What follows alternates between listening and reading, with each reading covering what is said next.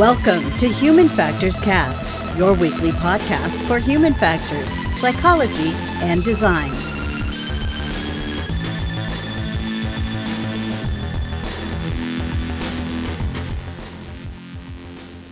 Hey, what's going on, everybody? It is episode 217. We're recording this live on September 2nd, 2021.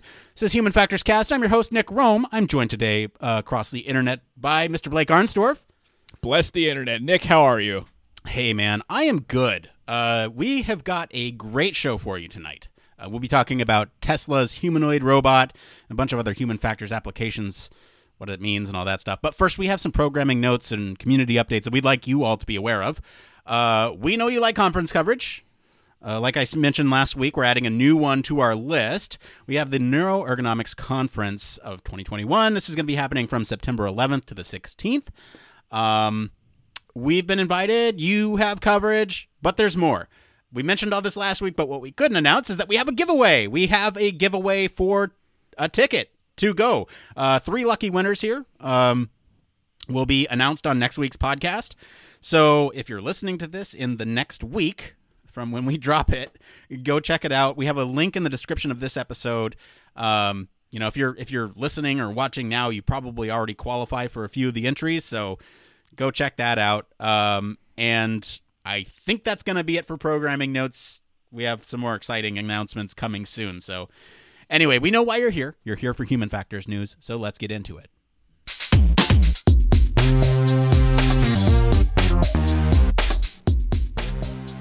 Yes, Human Factors News. This is the part of the show where we talk about human factors news. Uh, we, we anything related to the field of human factors. It's fair game for us to sit here and talk about it. This week, like I mentioned, we got Tesla is working on some humanoid robots. Break Blake, can you break it down for me? break break yes, it down. I can, I can break it down for you. So, Tesla CEO Elon Musk says that his company is working on a humano- humanoid robot and will build a prototype sometime next year. So, the humanoid robot will leverage Tesla's experience with automated machines in its factories, as well as some of the hardware and software that powers the company's autopilot driver assistant software. Musk, who has spoken repeatedly about his fears of runaway artificial intelligence, said the Tesla bot is intended to be friendly, but that the company w- is designing the machine at a mechanical level so that you can run away from it and most likely overpower it. It will be- five feet tall, eight, five feet eight inches tall, weighing about 125 pounds, and will have a screen for a face. The code name for the bot is Optimus and the robot's design will, will handle tasks that are unsafe, repetitive, or boring for humans, as the company is written on its website. And essentially, the goal here is that for future physical work, uh, you can have this robot take over things that maybe are repetitive or you shouldn't be doing anyway as a human. So, Nick, there's a lot to kind of unpack here, but I'm really excited because I have always wanted to see a humanoid robot, and I'm I'm pretty confident that Tesla is going to kind of follow through on this specific design. But what are your kind of initial thoughts before we dive too deep? You think you could take it? It's, it's uh, what is it? 125 pounds, five foot eight. You think you could take it? I don't know. You sh- you showed a graphic earlier about its deadlift, and I was like, ooh, that's that's heavy. I don't know if I could take the robot, as Mister Musk says that you can. Yeah. which is hilarious to me that it came in up in the article, but of course it did. So look, uh, this this is a catchy headline. Uh, Tesla is making humanoid robotics to put into the home, uh, and we understand that this story on its own does not have a whole lot of merit. So we're going to bring in a bunch of human factors application um, from uh, you know human robotic interaction to, to help support this article basically. So stick tuned stay tuned. We're gonna we're gonna break down a whole bunch of human factor stuff goodness for you. Um, but my general thoughts on this is uh, oh that's creepy. Oh i want one. Um, and like i you know my immediate first thought was it could do the dishes for me. And then i thought oh yeah it could pick up you know like the gold goldfish crackers that my son leaves around the uh, you know the place. And and then they could do the trash and stuff like that. The the basically um, the physical work that he's talking about here, Musk. He's he's saying that there's a bunch of physical work that we do, these repetitive tasks that we want to eliminate. Um, and so, it, you know, from that perspective, I think it's great. There's sort of a less obvious application for these types of humanoid robots, though, uh, that I think deserves to be talked about, and that's something like comfort, comfort companionship, uh, potentially depending on the AI that's on board, um, assistance for children, elderly, autistic folks, handicapped individuals. There's a lot of things that you know maybe uh, us us privileged individuals may not think about right away. Uh, where this could make a huge difference in people's lives, and I think that's always cool to highlight. Um, what what are your initial thoughts on this, Blake? I want to get your thoughts before I get to social thoughts. Sure, yeah. So one thing that I find really interesting, and I hadn't I hadn't really gone through and followed all of Tesla or all of Elon Musk's kind of like projects he had worked on that maybe didn't pan out. So there's a bunch that are listed in this article across the board. But I, I'm like I said at the end of the intro, I'm kind of confident that this will be something that will we will see, even if it's you know later than a year from now, because I think there's a lot of utility in the industry side of it for the company itself, using robots inside of their actual factories, helping reduce some of the kind of monotonous tasks that a lot of people maybe have to do, or making things safer, especially because this thing can you know deadlift to a certain weight or lift things maybe heavier than or safer for humans without exoskeletons. So there's a there's a cool impact to industry itself that I think could really be awesome in addition to what you're talking about. So there's a really great aspect of having maybe another companion in the house. Let's say if you live by yourself or if you're an elderly person. But the biggest thing for me and COVID has really allowed me to really see how much of time I can save by not doing tasks or automating tasks. And I think this is another step forward in that. Like doing things like not having to drive to work every day back and forth saves gas, saves time, um, allowed me to work two jobs simultaneously without like having to worry about tran- transportation or anything like that. And then same thing on top of doing things like ordering groceries to the house. Um, it's just, it's freeing up your time that we never know how much we, we end up having at the very end, right?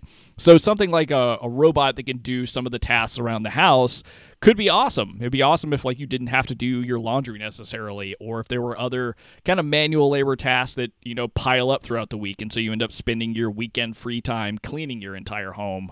Uh, so I think there's a lot of potential just easy benefit, but there is the the bigger question here is like what's the com- how comfortable are we going to be with this thing in the house, um, which I know we'll talk a little bit about later. But it, it's exciting because it feels like somewhere between a you know Isaac Asimov film and some science fiction movie, uh, but also I see a lot of utility and a lot of kind of hope in uh, in the technology itself. Yeah, so I want to I want to get everyone who's watching, listening's thoughts. Uh, today we asked, would you let a humanoid robot in your house? Is it scary? Uh, and then, if you would, what tasks would you want it to perform? This is our social thoughts. And again, we post these the day of our our show. So if, if you're following us on any of these social platforms, uh, you know you can always reach out to us. I want to highlight Barry Kirby's uh, response here because I feel like this is really important. And it goes along the line, uh, it kind of opens up the discussion of human robot interaction and what it means to have artificial intelligence in your house. Barry writes uh, Have we already taken the first tentative steps within smart speakers, robot vacuums, and home automation? The next steps of having them combined in a meaningful device is probably quite small. The big step could be when we start to have more conversational style uh, type of interaction. Um, but as to the question, as a gadget geek, of course I would. If I could do the household, if it could do the household chores, then that would be amazing. So, um, you know, th- th- he raises some great points here. With, uh, you know, we've kind of already taken the first steps to introducing AI and robots into our home. Do you have any robots in your home that you can think about off the top of your head? I actually don't. I have zero in my house. Uh, like, because I, I was trying to think of do I have anything beyond just like a virtual assistant that's associated with my phone? And no, I don't. I don't really have anything that's taking care of any chores. Now, do you have any? Is there anything that you use in your ecosystem? Yeah. So I have I have a voice assistant, uh, one from each of the main companies, um, and then you know I have. Um, if you think about automated tasking, I have a lot of different automated tasks that happen, right? Lights come on at a certain time, they go off at a certain time. And, you know, what is the, difference between uh, like programming and artificial intelligence and all that stuff? We can talk about it. But um, just bringing in more automation and bringing in more um, those assistants, I think, is is a big kind of point here. We'll get to more of these social thoughts. Uh, we'll kind of sprinkle them throughout. But I did want to talk about um, use this as a springboard as as more of a human robot interaction uh, perspective. We can talk about it through the lens of this uh, Tesla bot, um, or Project Optimus, as as they call it. So uh, I want to talk about briefly these four categories of human robot interaction, uh, and maybe we can dig into them if any of them pique our interest here, but human supervisory control of robots in the performance of routine tasks. So this is kind of what I was talking about, right? We're we're looking uh, at these uh, routine tasks, and we're just kind of stepping back and monitoring them, right? These are kind of uh, levels of application again. So we have that one. We have remote control of space, airborne, terrestrial, and undersea undersea vehicles for non-routine tasks in hazardous or inaccessible environments. So this is more of the remote control robot that will handle these tasks for us. So again, it's a robot. Uh, there's not um what's the word I'm looking for? Like AI behind it or anything. It's just you controlling this thing. But it's still part of human robot interaction. And I think it's important because that's kind of what I was talking about with the automated systems in the house. They're not AIs, they're not technically robots, but I'm supervising them. Uh, that's that first point. Uh, point three here automated vehicles in which a human is a passenger, including automated highway and rail vehicles and commercial aircraft.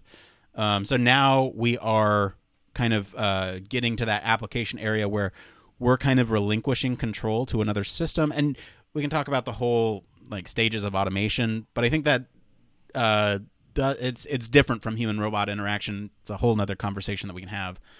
Uh, the last one here human robot social interaction, including robot devices to provide entertainment, teaching, comfort, and assistant uh, assistance for uh, individuals. Uh, they go on to mention some uh, the the um, the groups I mentioned earlier: children, elderly, autistic, handicapped persons. So um, those are the four areas of application. Anyone that you that speaks to you, Blake, you want to jump into any of these?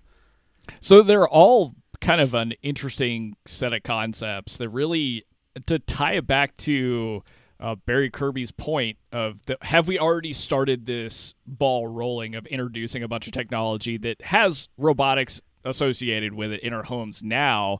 And how's it going to like take a stepwise function to become an actual robot in your house that you're talking to conversationally to control some of these tasks for you? So i feel like right now there's a lot of stuff that we do in terms of routine tasks in our home that could be, you know, relegated to some sort of robot that you control, whether it's via like an application or even like talking to it, be it, you know, one of the virtual assistants or having like a Roomba in your house. I do think that it's a it's kind of a, an interesting place that we step between when we move to point 2 in which now you're still like mainly in control but you're just controlling a robot. And I'm wondering if that that point number two is where a lot of kind of supervisory control starts and then as ai kind of develops and is able to handle more and more tasking and we start letting these teleoperators handle a lot more vehicles or handle a lot more robots at once and just be kind of monitoring for specific markers or warnings in situations where they need to intervene or the ai may be getting something wrong. Uh, but those two are kind of i think where we really are at the moment the most. I mean, I know we do have, you know, passenger vehicles that do have some automation uh, tied to them. We definitely have rails and stuff like that that are tied to automation, but I feel like point one and two are very much, you know, almost every day for right now. But I would imagine that as time goes on, we really will have to think about what is appropriate or the best mode of human human robot interaction versus just human computer interaction because now we'll stop stop really having to deal so much with like software things that are controlling a robot and it'll be more i would imagine having a conversation and trying to direct a robot to complete a task regardless of it's in your house or if it's something you're controlling in a supervisory fashion yeah, we'll talk about teaching robots, uh, and actually, we can jump into that in just a minute. I do want to get to another social thought here. So, Rachel in our Discord, I got a robot vacuum. It makes life so much easier. His name is Mark Zuckerberg. Uh, so we there's another social thought for you. Um, let's talk about teaching robots. Uh, a human basically can give uh, these instructions to a robot, right? Um, specifying how to move, when to move, what to avoid. Uh, but basically, this is uh, we're we're trying to avoid these unatten- unintended consequences, right? Um, you know, as sort of these uh, advances in computer-based speech under- understanding happen, uh, there's sort of uh, a, it becomes easier to to command these robots, right? Um, but again, there's this this unintended consequences that can happen, right? So you can think about human supervisors um, giving a signal to the robot to do the thing, right? And and basically this would be kind of an extension of uh, displays or update models that um, kind of look ahead at some of these things that are going to happen. So you you kind of understand what the robot's intent is going to do, and then you say yes, go and do it.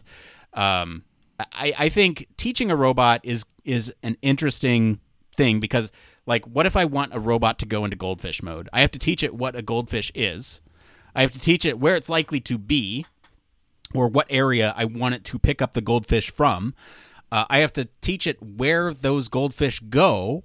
Uh, and then there's um, training an artificial intelligence system to recognize when a goldfish is in fact a goldfish or it's a toy um, you know from from some other set that looks like a goldfish. And so what's the level of tolerance there? So there's a lot you know and and what if that robot misunderstands one of my son's toys uh, for a goldfish and throws it out? Well then he's going to be upset because he can't find his toy uh, because uh, daddy robot threw it out right? So like there's there's all these things that we have to think about um, and it's it's going to be especially uh, interesting. I'll say interesting to to consider what these unintended consequences would be in the home. Um, what what do you think about training robots, Blake, and what kind of like human factors applications we have there? I think it this is probably a crass way to put this, but I feel like a lot of the problems that may arise from training a robot in the home is similar to how you feed an algorithm data or in machine learning, right? Like it's only as good as the input you're providing it, and what comes out is going to be li- likely a function of what's being given to the robot itself. I think a lot of what's going to be really tough at first iteration of this kind of stuff or integrating it into your home is and I'm not an AI expert. I don't pretend to be, but I know that we don't have generalized artificial intelligence, you know, available open on the market where it can learn from a lot of mistakes very quickly. So there will be a lot of, you know, in terms of your human factors applications, if you think about putting a robot in someone's home, let's say you got it and you have a kid, I have it, and I have like a, a dog and a partner, you're going to have to go through a period where basically you have to you know, take tutorials, if you will, on how to interact with the robot appropriately so that you you know what commands to execute and you know what to expect it to do. And you also know what the limitations of the robot itself is. Because I, I think up front, it's going to be much more or it's going to be kind of unlikely that the robot's going to be picking up, you know, from an AI perspective, like, oh, I have to be careful when I walk through the living room that I don't bump into things. I think it'll be able to map its environment, yes, but things like, let's say, you know, if it's let's say it was dusting the television and knocked it knocked a plan off of the the table I'm not sure that it's going to necessarily learn that that was something an unintended consequence at first, but by you know having that experience over time, you would imagine that development of AI and implementation into robots, it could learn to avoid you know haphazard things like that. So I could imagine up front things in terms of unintended consequences are going to be you know things you just don't expect or you can't you know you really can't beta test in a pro- production environment because you never know what everybody's house is going to be like, what the environment is, and things like that. So I think a lot of it's going to be upfront trying to figure out what's the easiest way to kind of like with any other app that you download on your phone. What's the what's the sweet spot between too much information and overwhelming the end user, and then making sure that they feel comfortable and able to use the application.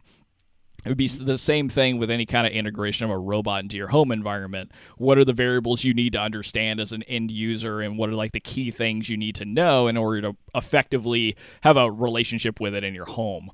Um, so I think you know either developing AR applications to kind of let you walk through and experience what the robot can do, or you know giving you some kind of companion app that allows you to do that supervisory control uh, could be really helpful.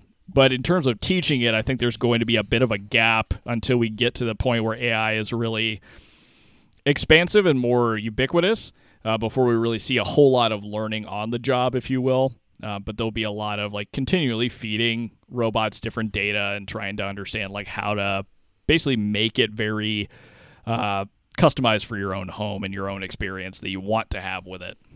Right. And I mean, a lot of that will come, I think, from the access to the other data sets, right? Imagine somebody puts together a module to dust the TV and it learns from not just in your household, but how other Tesla bots learn. They learn from each other uh, and you know eventually human bad. But if you think about that way, right, you have access to all this data. You might be able to download routines similar to how you do on one of these voice assistants uh, that other people put together. You can do these routines and then they perform them. Um, and then you know, kind of extrapolating from that, uh, and a tie back to last week's episode when when thinking about learning, right? Like maybe you could download some module as a parent, this would be cool. Download some module uh, to have the robot teach using the screen on its face, expressive, uh, like emojis or whatever, um, to teach a a complex uh, topic to my child, or you know something like that. And you could use this almost like a an education tool for children because you know they they learn um, better when they're interacting with a live human than um, than you know a, a, a, television screen or something. But if you have a robot that's able to use a human voice and animate like a human, that would be an interesting study to see how exactly you know children understand or or really how people of different ages and abilities learn from robots. Um, and I think that's a that's a key human factors concept that should be explored. Right? Any thoughts on education? I think that's awesome. I one it's not it's not a thought on education, but we'll let me walk down that road for a second. So I I do think that based on what we talked about last week, where using VR for those maybe who didn't listen to the episode, definitely go check it out because it was a it had a lot of kind of cool visuals associated with it and a lot of interesting neuroscience behind it. But the gist being that learning through virtual reality it provides a little bit of a more exciting learning experience is the biggest takeaway, but also could potentially over time provide a way to really have an immersive learning experience too. Now, a lot of that had to do with just the immersive aspects of it, of being able to see things from different vantage points and the very interactive nature of VR. So imagine that, like Nick's described, in your home teaching you something, where you you effectively have a robot teacher, and because these things are very humanoid-like, you could imagine being able to see something done in real time in front of you and understanding whatever concept you're trying to learn. Say it's like I don't know, math, playing guitar, or whatever it might be, um, how immersive that could be. And, and, it could also be, like Nick said, a cool way for you to basically access different routines or open source software to teach different, you know, skills maybe to a kid or to even yourself. Uh, but the one thing that you did bring up that, of course, my mind immediately goes to is if, let's say, we are allowing this to be, you know, something that's open source software and you can download routines, download whatever you want to. Imagine the the amount of data that is likely being collected on your interactions with this specific robot, but also some potential vulnerabilities of this basically being uh, another thing that's connected to the Internet of Things. So now you've got a humanoid robot that is to uh, to uh, Elon's point, something you supposedly could overtake, but it's a it's a it's essentially another human that you would have to deal with in your house. It could poten- potentially, you know, be dangerous in some capacity or another if it was subject to hacking or anything like that. Falls over on you even, or you know, on yeah. on a cat, trips over a cat that it doesn't detect, or something. You know, um, well, let's talk. Let's talk about fears uh, and and kind of how the integration of these robots might, you know, come into our, our daily lives. Um, you know, there's a lot of media out there that actually talks about robot takeovers. I mean, uh, that's Elon's whole fear, right? Uh, yeah. And and so, um, you know, it's it's kind of we're conditioned to think that way when we see robots performing these tasks. Did you see the Atlas robots a couple weeks ago doing parkour? Right, all the comments on that were, um, yeah. oh well, they're, we're we're screwed. so, I mean, you know, you think about what this means for us as a society. Um, are these are these robots taking our jobs away, uh, or are they providing more jobs? You know, constructing them, doing the AI behind them. Uh, are they useful assistants, enhancing our self worth, or are they diminishing our sense of self? Um, are they improving security or becoming spies? These are types of questions that human factors needs to solve, and mostly and and something I'm really excited about is messaging. Right, like how do we, wh- like you open this thing up, what does the messaging look like from the presentation? Of you know, opening this up? Does it show up in a box at your door? Do you pick it up in a factory and have it sit in your car on your way home? Does it talk to you while you're driving home? Is it just this void in the back seat? Like all these uh, things, getting the device, it, I call it a device, getting the robot into your home is going to be an experience. And so you have to think about this from from the very beginning of buying the thing. Do you, you know, hold its hand as you walk out the door. Like, I don't know what this looks like. Do you keep it in a box until you get it home? Put it in the back of the truck, open it up. It says, "Hello, my name is Bot Bot," and and you can name me whatever you want. And like, what is the present? What is the first thing that comes out of its mouth when it comes into your home? There's a lot of things that you have to think about in terms of um, presentation here to get over some of these fears, to integrate them appropriately with our lifestyles. Uh, and I just find it fascinating. I don't know. I'm curious to get your thoughts on that whole whole perspective, Blake. I just imagine this thing you or you order it through whatever means, and it just shows up automatically driven to your house in a Tesla and dropped off, and it knocks on your door and introduces itself. That's what my vision of its messaging is, and how it wow. enters your life. Uh, but yeah, I mean it's it's really tough, right? Because I think there's a lot of potential scary aspects of it, and really going back to I'm gonna mess this up. Going back to point two you made, kind of like what are some of the the big application areas? So thinking about remote control of space, airborne, terrestrial, undersea vehicles for non-routine or hazardous tasks. That to me really makes me think of what if we could do military operations with these unmanned vehicles that you can control from afar. But it also leads to the scary point, which I, which came up from the Atlas robot. It's come up from the different Hound robots. Like, do these things start participating in warfare? And that that opens a whole different scary can of worms from my perspective, because uh, you know war and whatnot, as terrible as it is, and if we're kind of in- integrating and using robots as part of this, it just it it doesn't feel like it's going to end in a a great place for humanity in and of itself. But cu- pulling it back to just some of the security vulnerabilities that maybe you expose yourself to by potentially having one of these in your house, I think that's a big side of this that has to be thought through before you start, you know, just sending these one-off deals to somebody's home. Uh, because like cybersecurity, as we know across definitely our nation, but across the world, it's a thing that's relatively hard to kind of address every point. Like a lot of times, you, the vulnerabilities appear that you maybe wouldn't have expected, or there's just not people with the expertise in every organization to identify them.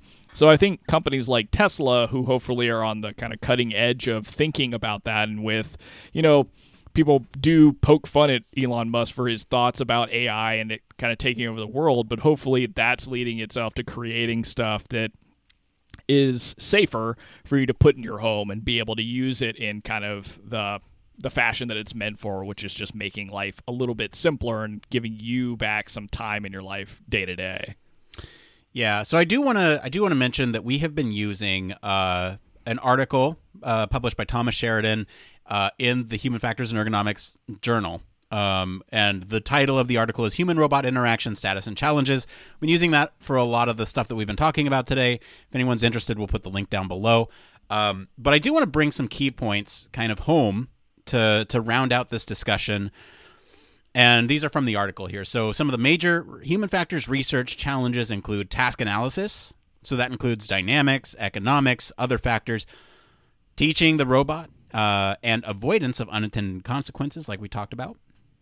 We also have considering how both human and the robot have mutual models of each other, the use of robots in education, coping and and the last one here coping with uh, user culture fears and other value considerations. So these are some major human factors research challenges. Um, and then there's a couple extra key points here in the article.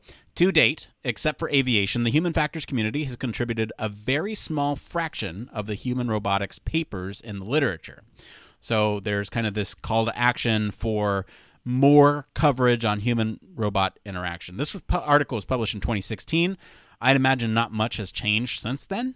Um, we've had two years of a pandemic, and uh, you know, it's only five years ago. So, um, sure. Yes, things change, but research is slow. So think about that. So uh, there's a couple other points here. Essentially, all robots for the foreseeable future will be controlled by humans, either as teleoperators, steered by continuous manual movement, or as telerobots, intermittently monitored and reprogrammed by human supervisors. Um, another point uh, human robot interaction is a rapidly expanding field with a great need for human factors involvement in research and design especially as robots are challenged to undertake more sophisticated tasks like the tesla bot wants to uh, in any case the first 90% of replacing humans with robots is much easier than the last 10% um, and then last point here whereas the human race is changing very slowly computers and robots are evolving at a very rapid pace Therefore, specific conclusions about human robot interaction are likely to become invalid in a short time. Motivation of the human robotics interaction community seems to be more focused on building and demonstrating what works and provoking new ideas than in providing detailed and validated scientific conclusions. So we're looking ahead. We're not quite, you know, ana- uh, analyzing everything that's there now. Um, I'm going to read a social thought and then we'll get back to you, Blake. So uh, this one is from our good buddy Mateo. Uh, Mateo writes, "Hang on, I gotta I gotta make this a little bigger because I can't see it. Yeah, it might be too big." Uh, here, I'll, I'll read Kristen's. Are they waterproof? Because I hate doing dishes. And actually, if I only get to pick one chore, I do yard yard work. I hate bugs. I'm going to pull up Mateo's. Why don't you give your thoughts on those key points there, Blake? The key points are really interesting. So I'm kind of it's it's the last point was really a shocker to me because I, I think it does make sense right because as technology is continually evolving everybody is likely trying just to push the bounds of what can be created like as as you get more more machine learning algorithms that work better, more are closer to AI development, and as robotics get better, sleeker, easier to use. But there is a great point there that a lot of what will need to be thought through as we continue moving forward and as we start putting these things out into the world is really understanding the impact that they have from a scientific point of view, both on probably human cognition and interaction, but also just like the computing science behind all of it. Yeah, great point. All right, one last social thought here, and then we'll go ahead and hammer it home. Uh, Mateo says, definitely cleaning, always cleaning. Today it's a Roomba, tomorrow it's, hey, Jeeves. The humanization of robots definitely makes them more relatable and less threatening. I don't know. Some might uh, disagree with that assessment. Um, all right, Blake, any other closing thoughts on the Tesla bots before we get out of here? Not necessarily, but a question for you, and then I'll I'll answer it as well. Okay. So we took the social thoughts, we put it out to the world. Now, would you put this thing in your home? Yes, absolutely. I think, uh, like I said, I want these goldfish cleaned up as efficiently and as quickly as possible. Uh, I want the dishes done as quickly, as efficiently as possible. I want uh, the toilet scrubbed as quickly, as efficiently as possible. I want, uh, you know, our supplies refilled as quickly and efficiently as possible. I want I want to basically just take things out and not put them away and have the robot put them away in the right place so that way I know where to get them. Uh, what about you, Blake? Would you put this thing in your house? I wouldn't put it in my house mainly because I don't live in a house. I live in a small apartment, and I don't know where it would live. I mean, would it live on the couch Crash on the me? couch I don't, every night? I don't know. So just because of space limitations, I would have to say no now. But maybe in the future, if I can give it its, its own room and all that kind of good Give stuff. it a closet. It doesn't need a Yeah. full living space. It just needs a place There to you go. charge up. Well, yeah, if we had a closet with a charger, I would do it then. But one day, maybe one day. All right. Well, thank you to our patrons uh, for selecting our topic this week, and thank you to our friends over at The Verge, uh, Tesla, and of course HFES for publishing that article by uh, Sheridan. Uh, for our news story this week, if you want to follow along, join me on Office Hours every Monday night, uh, where I find these news stories. Uh, and and we do post the links to all these articles uh, in our weekly roundups on our blog. You can also join us on Slack or Discord for more discussion on these and to be tuned in for when we do uh, social thoughts. We're going to take a quick break and then we'll be back to see what's going on in the Human Factors community. Human Factors Cast brings you the best in human factors news, interviews, conference coverage, and overall fun conversations into each and every episode we produce. But we can't do it without you. The Human Factors Cast Network is 100% listener supported. All the funds that go into running the show come from our listeners. Our patrons are our priority, and we want to ensure we're giving back to you for supporting us. Pledges start at just $1 per month and include rewards like access to our weekly Q&As with the hosts, personalized professional reviews, and Human Factors Minute, a Patreon-only weekly podcast where the hosts break down unique, obscure, and interesting human factors topics in just 1 minute. Patreon rewards are always evolving, so stop by patreon.com slash humanfactorscast to see what support level may be right for you. Thank you, and remember, it depends. Yes, huge thank you as always to our patrons and especially our honorary Human Factors cast staff, patron Michelle Tripp. Patrons like you keep the show running. Thank you so much for your continued support. If you want to become a patron, uh, you can certainly do that. You have access to Human Factors Minute, something that continues to surprise us week to week, uh, even, even ourselves. Um, I think that we managed to put it together and have some really interesting things to talk about. Uh, anyway, I think it's time we switch gears and get into this next part of the show. It came from. It came from. Yes, it came from. This is we're going to check out what's going on in the community here. Uh, we're, we're searching all over the internet to bring you topics that the community's talking about. Um, so you know what, wherever you're watching, if you if you find this useful, go ahead and give us a like, a thumbs up, whatever your whatever the thing is that you're watching on right now. Uh, all right, we have three tonight. I think we'll only do three. Um, Blake, Let's do it. I think we talk about maybe the first two and the last one, or maybe the first three. I'm not sure. We'll we'll get there. Uh, let's see here. This first one though is from the user experience subreddit. This is to be successful in this field. Do you need to speak more than what is required? Please read. This is by Bad Boy One Two Four Five uh, on the user experience subreddit. Now, really quick off the top of the at the top here, you're talking to two people on a podcast, so of course we're going to talk more than necessary. But let's just do it. Yeah. They go on to write There are some people in my organization I have noticed who go on speaking about a topic more than what's required and take ages to put across their point. Something that can't be explained, or something that can be explained in two minutes, takes almost 10 minutes to finish. Honestly, it becomes so boring, and I literally lose track of the topic because of this. They go off topic, talk about everything, and don't come straight to the point, regardless of the topic, be it a process explanation, client presentation, team discussions, etc. The weird thing is that the upper management somehow like this, as they feel the person is very knowledgeable and knows his or her stuff. I, on the other hand, am completely the opposite. I, for the love of God, can't seem to go off topic and finish my talks fairly quickly. But because of this, I'm looked down upon and get called out for it. This is not a rant, but I ge- was genuinely curious as I've observed this thing in my three years of a career as a designer and wanted to know am I in the wrong here? And should I potentially speak more? Or is this something, is this actually a problem? And have you encountered it also? I personally feel it's uh, rather inefficient, but please, if I'm doing it wrong, please let me know. Thanks, Blake. Let's talk about communication. Have how long does it take you to communicate something? What what's all the all the stuff going on? Yeah, so one thing to consider here is it depends on like your personality and also how you present or how you process information because i know that i can be pretty long-winded like of course i do a podcast with nick and most people that listen to it know that i am long-winded but even at work i can be because uh, I, I sometimes have to be processing thoughts as i'm saying them so that's one thing to consider. It could be these people that are a little bit more, bit more long-winded than you are. Their communication style is just different in how they process information. This is actually something Elise has really turned me on to, and this could be called what's like a verbal processor or a in real time processor, where actually talking through the ideas helps to turn light bulbs on for them, and they discover things like as they're actively talking. Uh, so that could just be a communication style thing to get used to.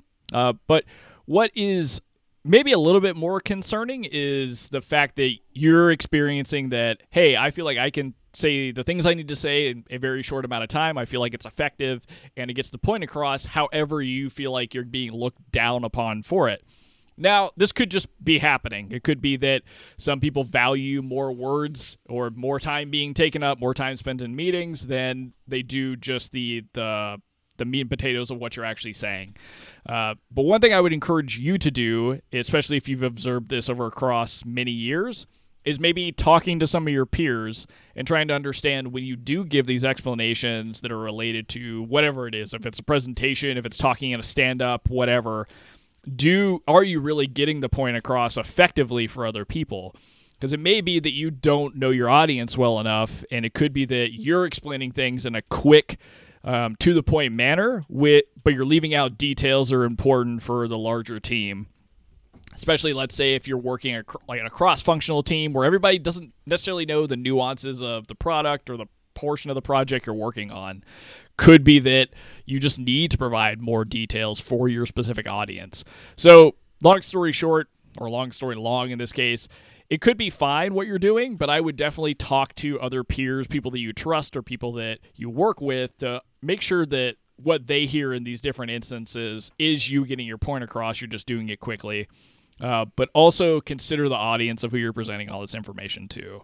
But Nick, what do you have? What's your experience here in communication with various people? Yeah, communication is really important, obviously. Um, look, I was the kid in school that always got frustrated with the teachers for teaching so slowly until I realized exactly what Blake was saying is that people learn differently and people absorb information differently. And so, um, while you might be able to get this very quickly, others may not be keyed in to all the intricacies of the topic. And so it might take them a little bit more time to understand sort of the context around whatever's being presented. Um, for me, and this is something that is a good practice no matter where you are. Uh, when I put together briefs, a brief needs to stand alone uh, without, you know, it, it needs to stand alone when you send it off. Somebody should be able to sit down and read through that brief and understand exactly what you're talking about. Uh, and so when you do that, you provide a lot of context. And so um, when you when you when you brief those briefs that have all that context in it, you need to provide that context verbally, and you need to provide several different examples a lot of the time for somebody to understand exactly what you're talking about. Uh, because if you are presenting to stakeholders, they might not understand what a usability study is. They might not understand exactly what you have done to perform a usability study. What did it entail? right?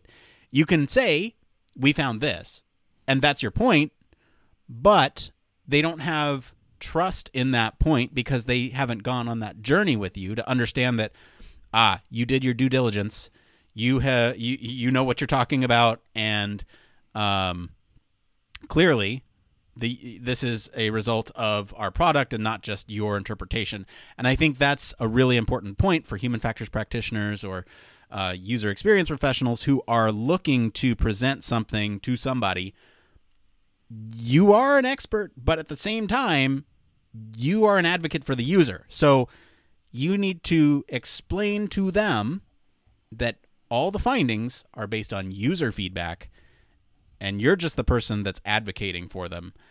And while it might be tempting to say, look at all the stuff I know, look at this heuristic analysis I performed, that's not going to be as powerful as you know seeing user data that says I hate this product. Um, and so showing them how you got to the point where the user is saying I hate this product is going to be a lot more effective than just coming out and saying the users hate this product. Uh, and I think that's probably the most stark uh, example of that.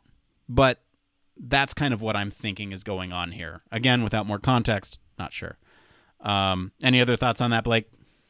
Yeah, I mean, essentially, one thing to consider is because this person specifically mentions that they're a designer. Half of the job is storytelling. Like it's it's not so much are you able to Good do point. the things and use the tools. It's communicating the rationale between why what you did is the end result. So Nick is absolutely right. You've you've got to realize one that you are an expert and you've got to understand that their fallacies come with being an expert. You do things that are so innate at this point that you don't even know to explain them. So that could be a large portion of what's happening. Maybe you're working with diverse people with different backgrounds and like different levels of expertise. So you have to really storytell, talk about the process and how you got to the end goal versus just coming out and like Nick's example saying product sucks, users hate it. That's the end of my little two two minute check in. Can't really do that. Doesn't Yeah. work. Exactly. All right, let's get into this next one here.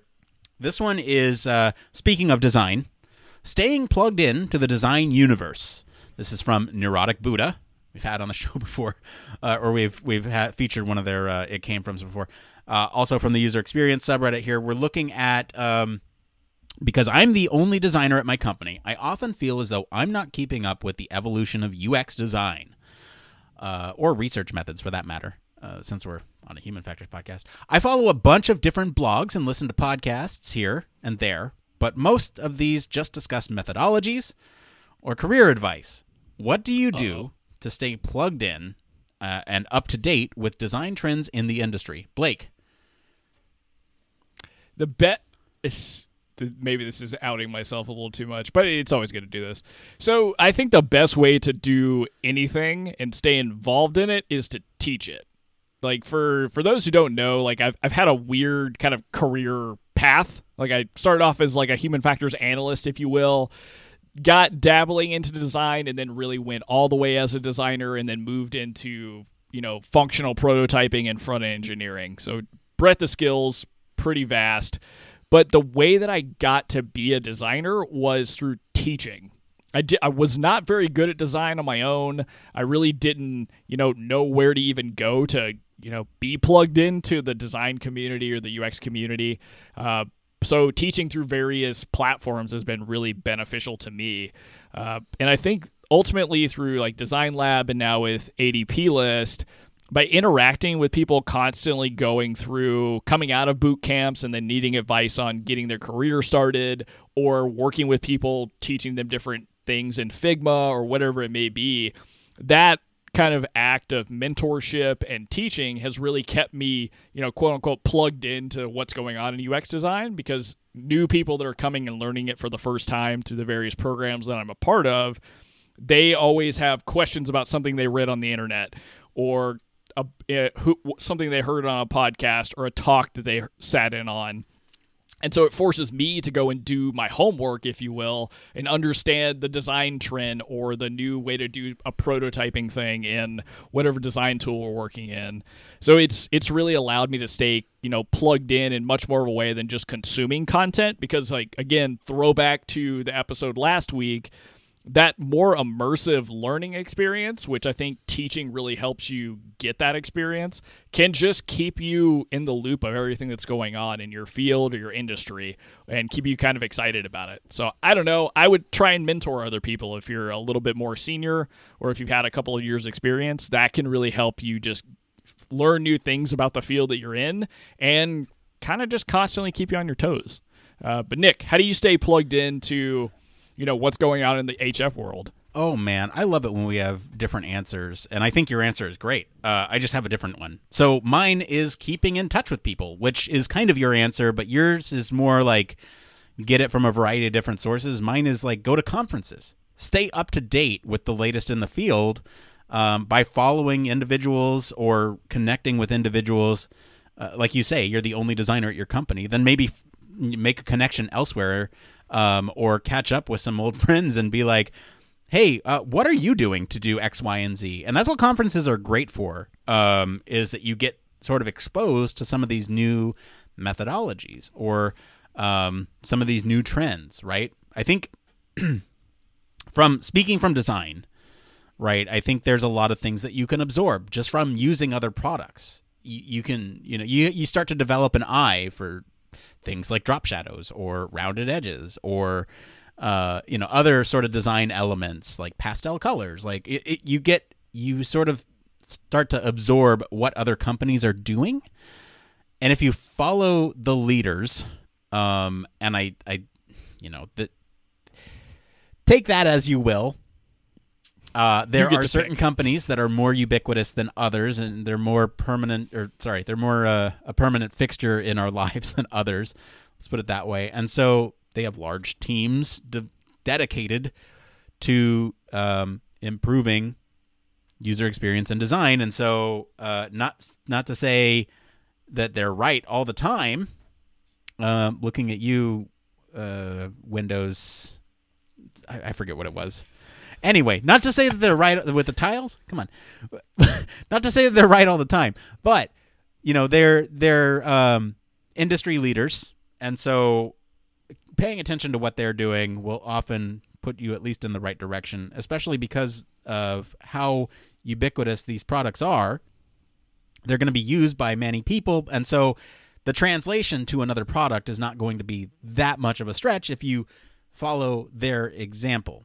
Um, and so, you know, I, I again hate saying beg, borrow, and steal, but if somebody else has already done it and they've done the research and they've shared it at a conference or on their professional platform via Twitter or LinkedIn or whatever, um, then you're probably okay to use that as justification to incorporate that in your design. Uh, any other thoughts on that one, Blake?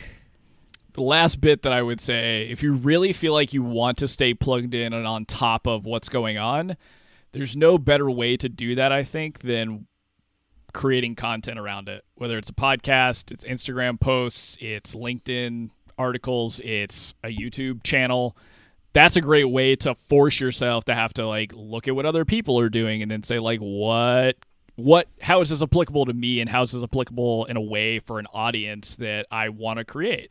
So that's another way to kind of stay on top of trends and things like that. Again, it's much more getting into the immersive space to actually show what's going on or what's new in the world. Yeah, I think uh, I think that's all we have time for with it came from. I do want to get into this one more thing that needs no introduction. It's one more thing. That's where Blake and I talk about one more thing. Blake, what do you got this week? Uh, I got kind of a weird one. So today was a it was so it was a big like heavy music awards uh show. And there's a my favorite podcast the guy that does it he was up to win for you know the metal genre or whatever. And he did. And it was just a really cool experience for me personally as someone who like covid has had a lot of weird impacts on my life that i'm starting only to really pinpoint now.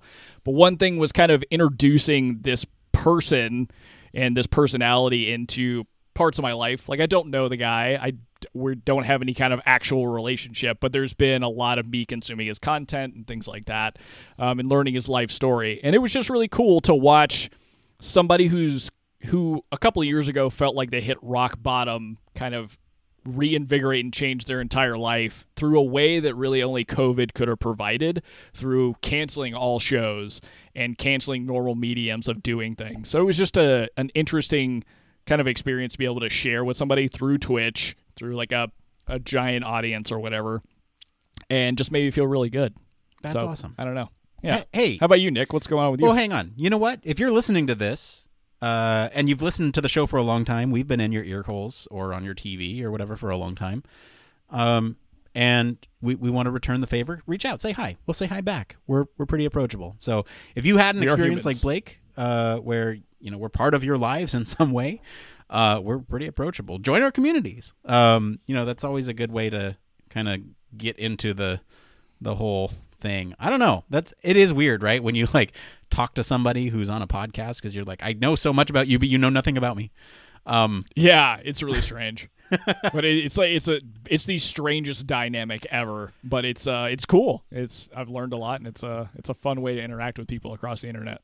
Yeah. All right. So my one more thing uh, is this platform called Gather, um, and this is a virtual meeting software. This is what the Neuroergonomics Conference is going to be using for their virtual venue, and uh, I will show video of this uh, in the post show.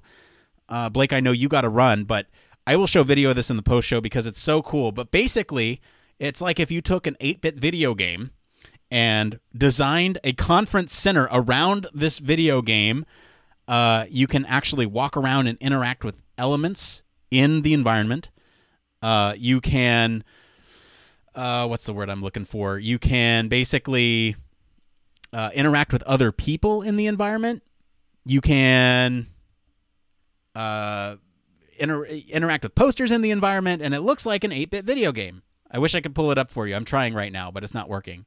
So maybe maybe we'll show it later. Oh, there it is. Uh, so for everyone listening, I'll try my best to describe what's going on here. Um, but I'm at a virtual conference right now, and I'm actually walking around. Uh, you know, with my little avatar, this is the venue for the neuroergonomics conference, and you can go into like poster sessions here and look at individual poster sessions, and presumably watch like a video of somebody performing it. Um, but I just thought it was it was such a neat little thing. I was geeking out so much about this uh, to our lab uh, that you know I just I I loved it so much. I had to I had to like give it together uh, because it's really cool. Uh, and if you want a chance to go to this, so you can actually experience Gather yourself. If you go to the Neuroergonomics conference, you can actually experience the venue before it starts. You can go check it out. Um, but again, if you wanted that chance to win, you can you can certainly enter the contest. Again, that uh, that giveaway will be linked in the description of this episode.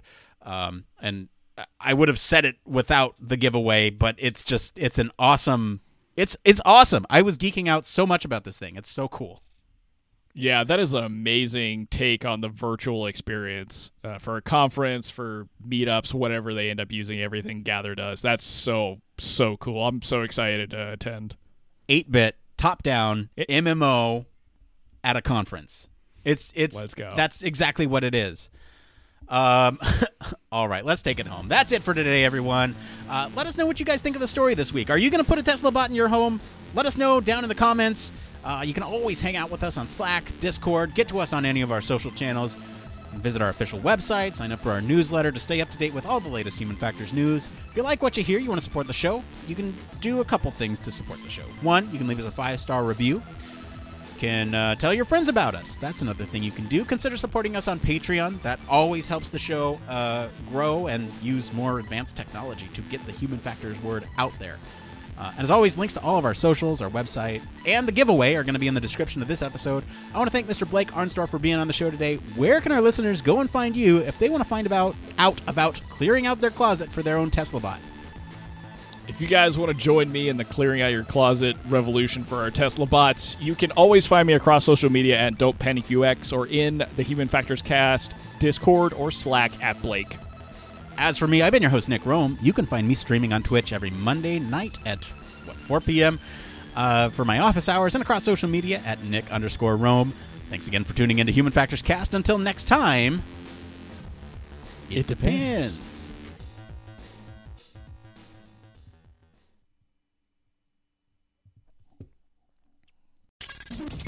Spacecraft, railway locomotives, nuclear submarines, healthcare, jet aircraft, these are all examples of highly technical systems and organisations, and all have one particular thing in common. They all involve humans. Humans who want to do amazing things and are using technology to achieve them. They all have something else in common. They have amazing people ensuring that the users who are involved can do what they need to do, are safe when they do so, and have the optimum user experience. These people are human factors practitioners, and on 1202, the Human Factors podcast, they talk to me, Barry Kirby, about what they do, sharing their career paths, highlighting their ideas and best practices, and fundamentally raising awareness of our discipline. Find us on 1202podcast.com, on social media, and on your favourite podcast directory, because it's more than just common sense.